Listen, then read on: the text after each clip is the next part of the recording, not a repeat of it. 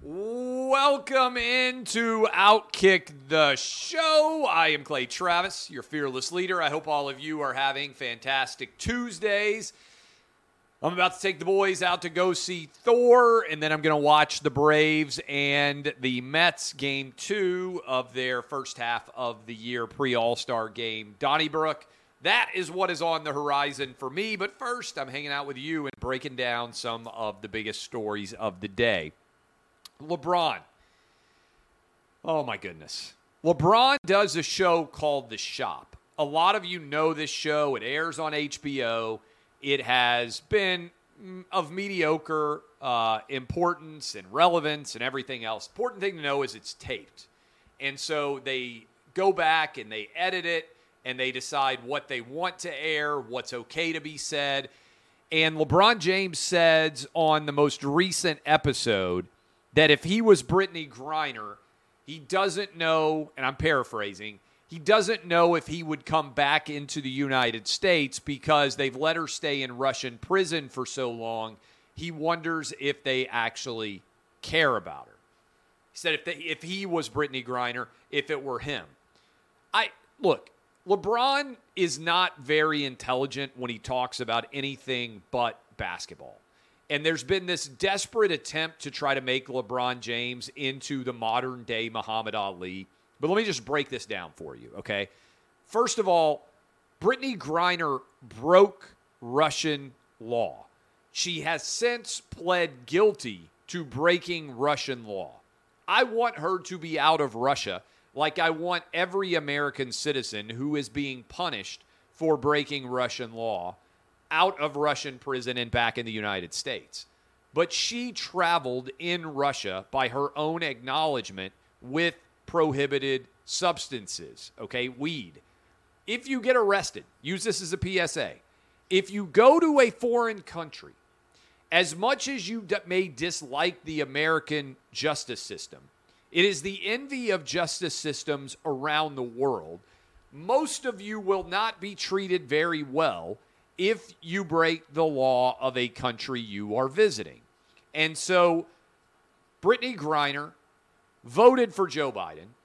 There is now a war between Ukraine and Russia. I believe because Joe Biden is president. I've said for a long time, I don't think Vladimir Putin would have invaded Russia if Donald Trump were still president.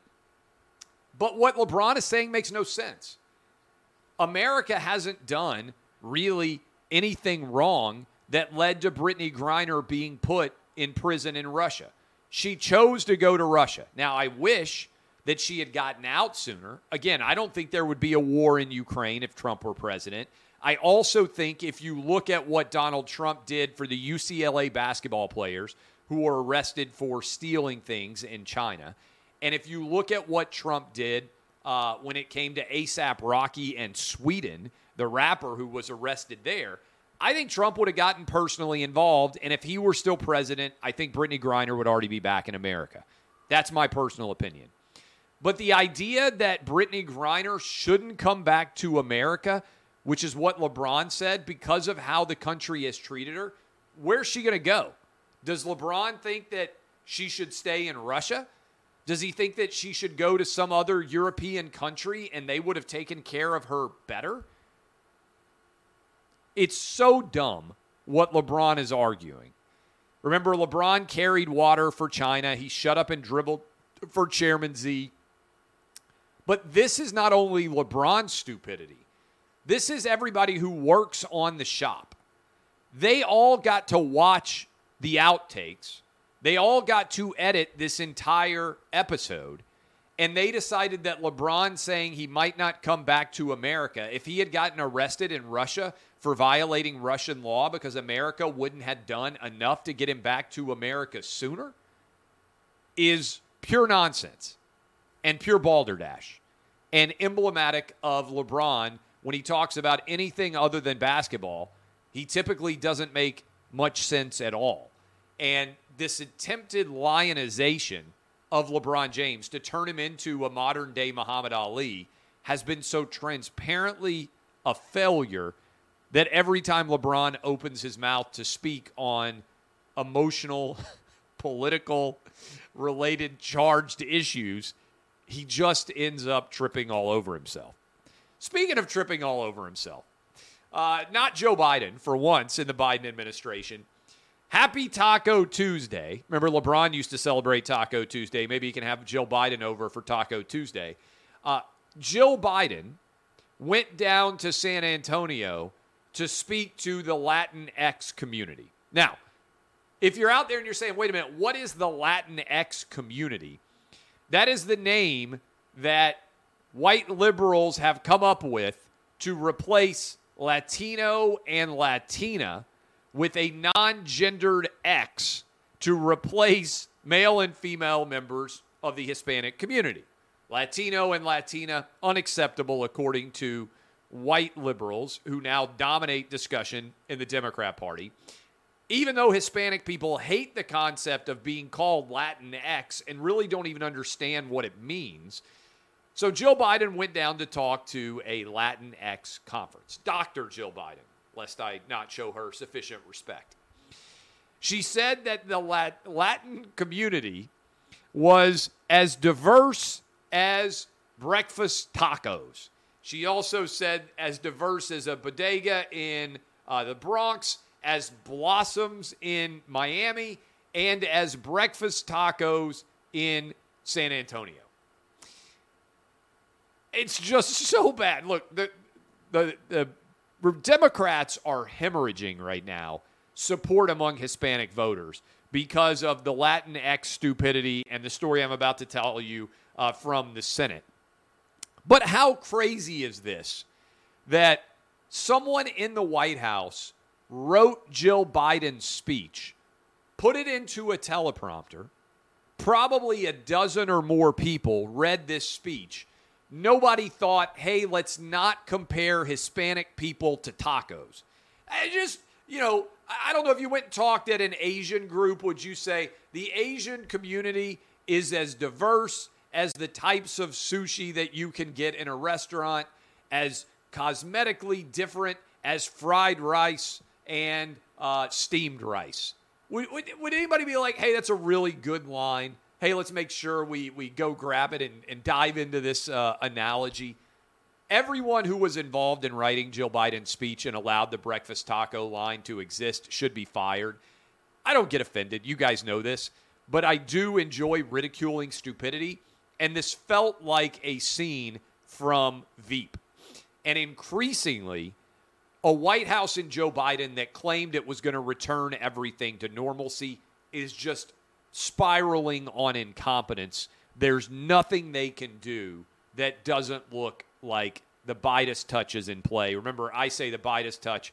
Everything that Joe Biden touches turns to crap. And I guess now, increasingly, everything that Joe Biden touches turns to crap as well. But Dr. Jill Biden doesn't escape blame here. She should read this and be like, yeah, I shouldn't say that. And this is different than, and I, is the same criticism I have for LeBron.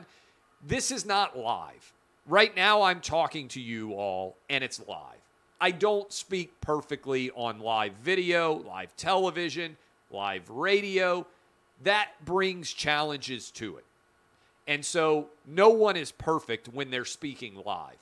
But when you are reading off of a teleprompter a pre prepared speech, or when you are taped like LeBron was, and the stupid things that you say still go on air, not only are you an idiot for saying them in the first place, like LeBron and Jill Biden are, but all of the people that you're employing to try to make you look not like an idiot are also idiots.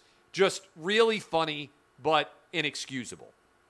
Josh Hawley, Senator one of the senators from Missouri.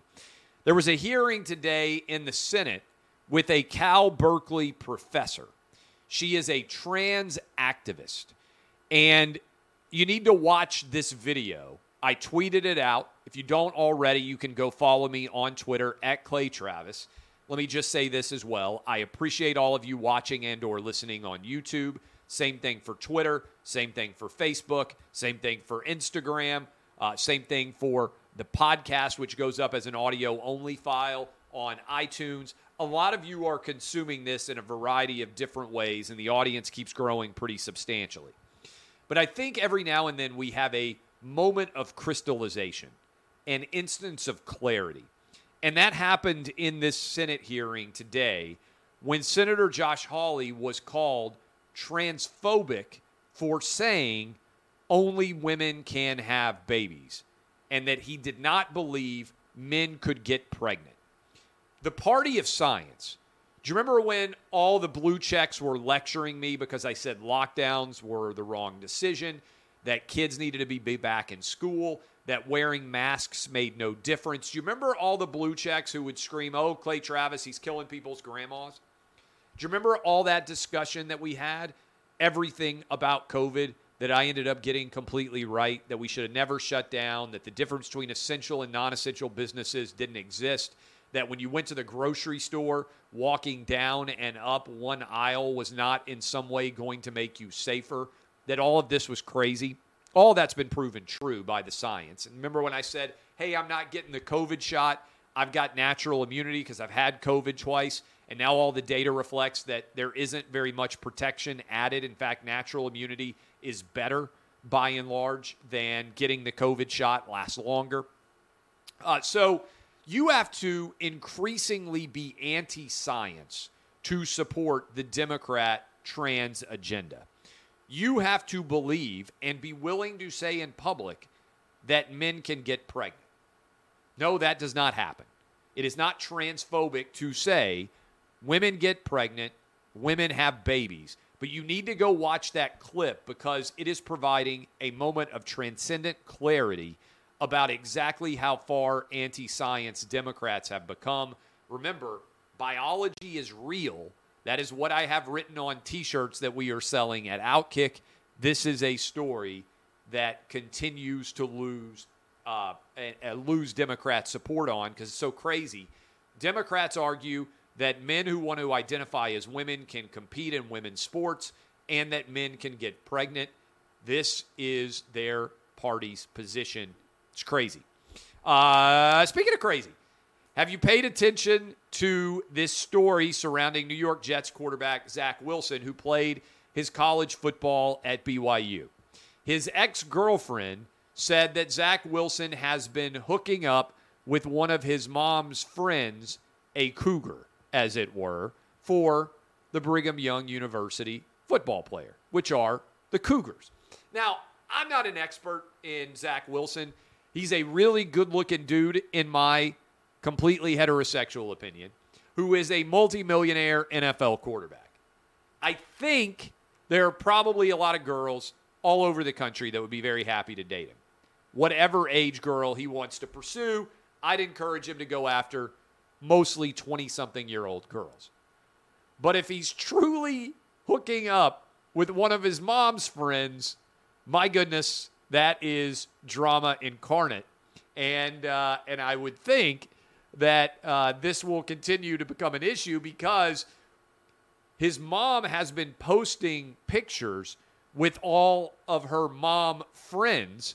And now she is begging for people to stop contacting all of those mom friends as there is a big search going on to try to figure out who the cougar in Zach Wilson's life might be.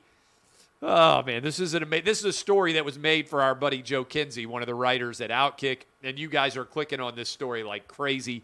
If that woman is ever identified, she's going to become a next level celebrity. We'll be right back. Got to take a little break here. We are rolling with Outkick, and you don't want to miss a moment. Stay tuned. Um, I want to give a shout out to Phillies catcher JT Real uh, and I'm probably screwing up his name. I, you guys know I'm not an expert in Major League Baseball, uh, but he spoke out recently about the fact that he's not going to get the COVID shot. And increasingly, more and more athletes are feeling comfortable speaking out about their refusal to get the COVID shot because it's quite clear that there is no benefit for a healthy athlete when it comes to getting the COVID shot. And that's what this Phillies catcher said. He said, Look, I'm 31 years old. I've had COVID twice. It was nothing worse than a minor cold for me. I'm not going to get bullied into getting the COVID shot so I can travel to Canada and play against the Toronto Blue Jays. If you're not aware, Canada is refusing to allow pro athletes to travel and play against the Blue Jays unless they've gotten the COVID shot, even though the COVID shot doesn't really work, doesn't stop the spread, doesn't stop you from getting COVID, and natural immunity, as I mentioned earlier, has been shown in recent studies. You can go read my Twitter feed, I tweeted it out, to be more valuable. This is a real story of interest here because there are a lot of Major League Baseball players that have refused to get the COVID shot, some of the best in the league, in fact. And so, this idea that Toronto, the Blue Jays, are not uh, the, the, the country of Canada is not allowing players to travel to play against the Blue Jays over this COVID shot that doesn't work is madness. And I would tie it in. It's not just Canada.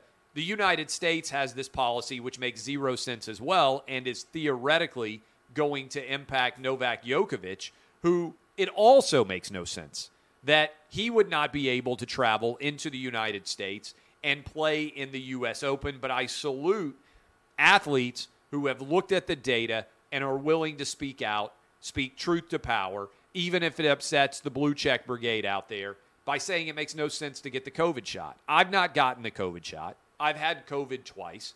I'm not going to get the COVID shot. Increasingly, parents are not getting their kids the COVID shot either because most kids have already had COVID, have natural immunity, and frankly, have almost zero risk statistically from COVID. If you've got a young kid, your kid's more likely to die in a car accident driving to school. Your kid is more likely to drown. Your kid is more likely to die historically of the seasonal flu than they are to die of COVID alone. Facts matter. We should spread them widely. Big story uh, in the New York Times today. The New York Times has a story up about everyone who uh, is making a choice in the poll for the Republican presidential contest in 2024. And in particular, it says that there are uh, about, let's see, four, uh, five or six names that got support on who would you support in the 2024 presidential campaign. Donald Trump got 49% of the support right now. DeSantis got 25%. Ted Cruz, 7%. Mike Pence, 6%. Nikki Haley, also 6%. Mike Pompeo, 2%. Those are the six names that got uh, 2% or more in support of them for the 2024 presidential election, uh, the Republican nomination. What was interesting about this, I thought, uh, was one, Ron DeSantis, 49 to 25. It's effectively a two man race. But 51% of the people in the New York Times uh, poll said that they would support someone other than Donald Trump right now. Uh, men were more likely to support Trump than women. Uh, DeSantis was the favored choice of both men and women in the second spot. Uh, but I thought this was maybe the most interesting for people who got bachelor degrees or higher that is college graduates or higher, Ron DeSantis is actually beating Donald Trump. In this poll, 32 to 28, Ron DeSantis is beating Donald Trump for college educated voters. Uh, for those who did not have bachelor degrees, Trump wins 58 to 21 over Ron DeSantis. Now, I've been telling you for some time that I believe Ron DeSantis is going to run for president of the United States against Donald Trump. And I think they're going to have a head to head Donnybrook that they are going to battle it out. One of them is going to end up triumphing. Uh, and I think that's who will be the next president of the United States. What's interesting here is I asked you guys, I said, uh, hey, top four New York Times percentage support based on their poll Donald Trump, Ron DeSantis, Ted Cruz, uh, Mike Pence, Nikki Haley, or anyone else. And I'm retweeting this right now while I'm doing the live show. In the first three hours, 36,000 of you have voted. You can go vote in this right now if you would like. 75% of my audience voting in this poll says they would vote for Ron DeSantis, 21% for Donald Trump, 3% for Mike Pence, Nikki Haley, or someone else, 1% for Ted Cruz.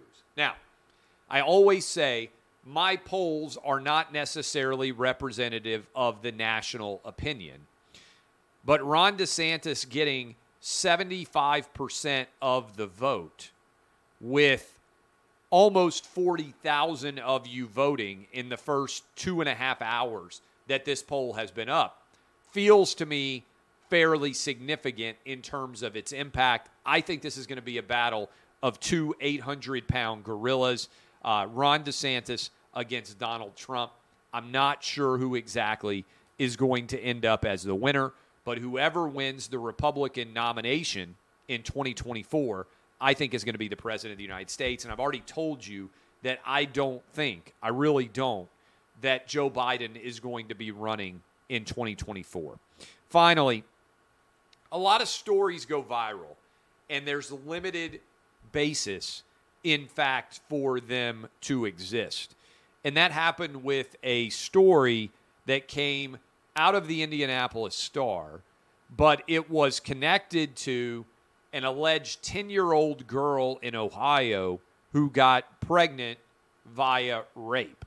And the story was, and you might have heard this talked about a great deal because it spread like wildfire. The story was that this 10 year old girl in Ohio had been raped, that she was pregnant, and that she had to travel to Indiana in order to get an abortion. Subsequent to that, after several weeks of this story circulating, Ohio, the attorney general last night came out and said this is a crime in Ohio.